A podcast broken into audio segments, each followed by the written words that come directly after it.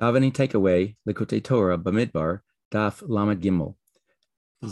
page 33. On this daf, we have a mimer that's discussing a very special part of davening. This is after the Shema, in the bracha leading up to the Shemona Esrei or Amida. And there, there's a series of emesis, that is saying emes.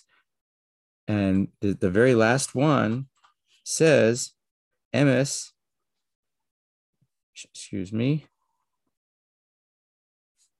says emes miMitzrayim gealtanu Hashem Elokeinu beis avadim pidisanu kol becharehem haragta v'cherecha Yisrael alta. And so the mimer explains that what does it mean that he, in truth, took us out of Egypt? What is Egypt, Mitzrayim?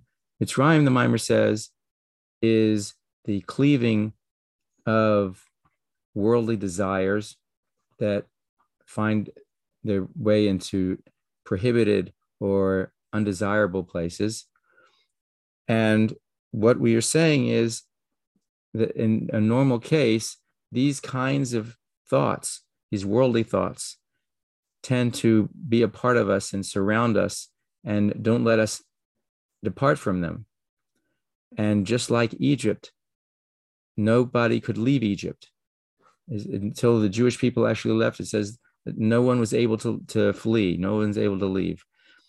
And how did we leave? Through Hashem's will, that He allowed us to leave. And by leaving, this means now that we're not stuck into these, these places, these worldly desires, and we can now break away and use our thoughts and use our desires for holy things, for godly things, to cleave to Hashem.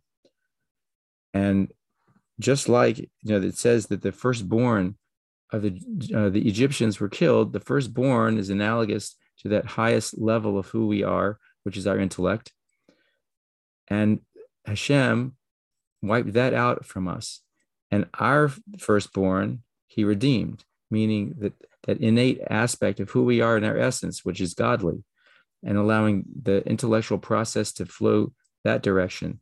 That Hashem allowed to redeem and we can use and that is a preparation to lead us to the Amida, where we are actually saying, yes, the tremendous inspiration that Shema had, we want to make this real.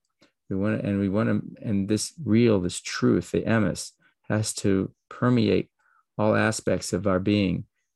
And in that level, then we can truly be redeemed and then draw down the godliness that we can draw down and are expected to draw down. And so we see the very end of that section before we start the Amida, we make the bracha, Gaal Yisrael, he redeemed Israel.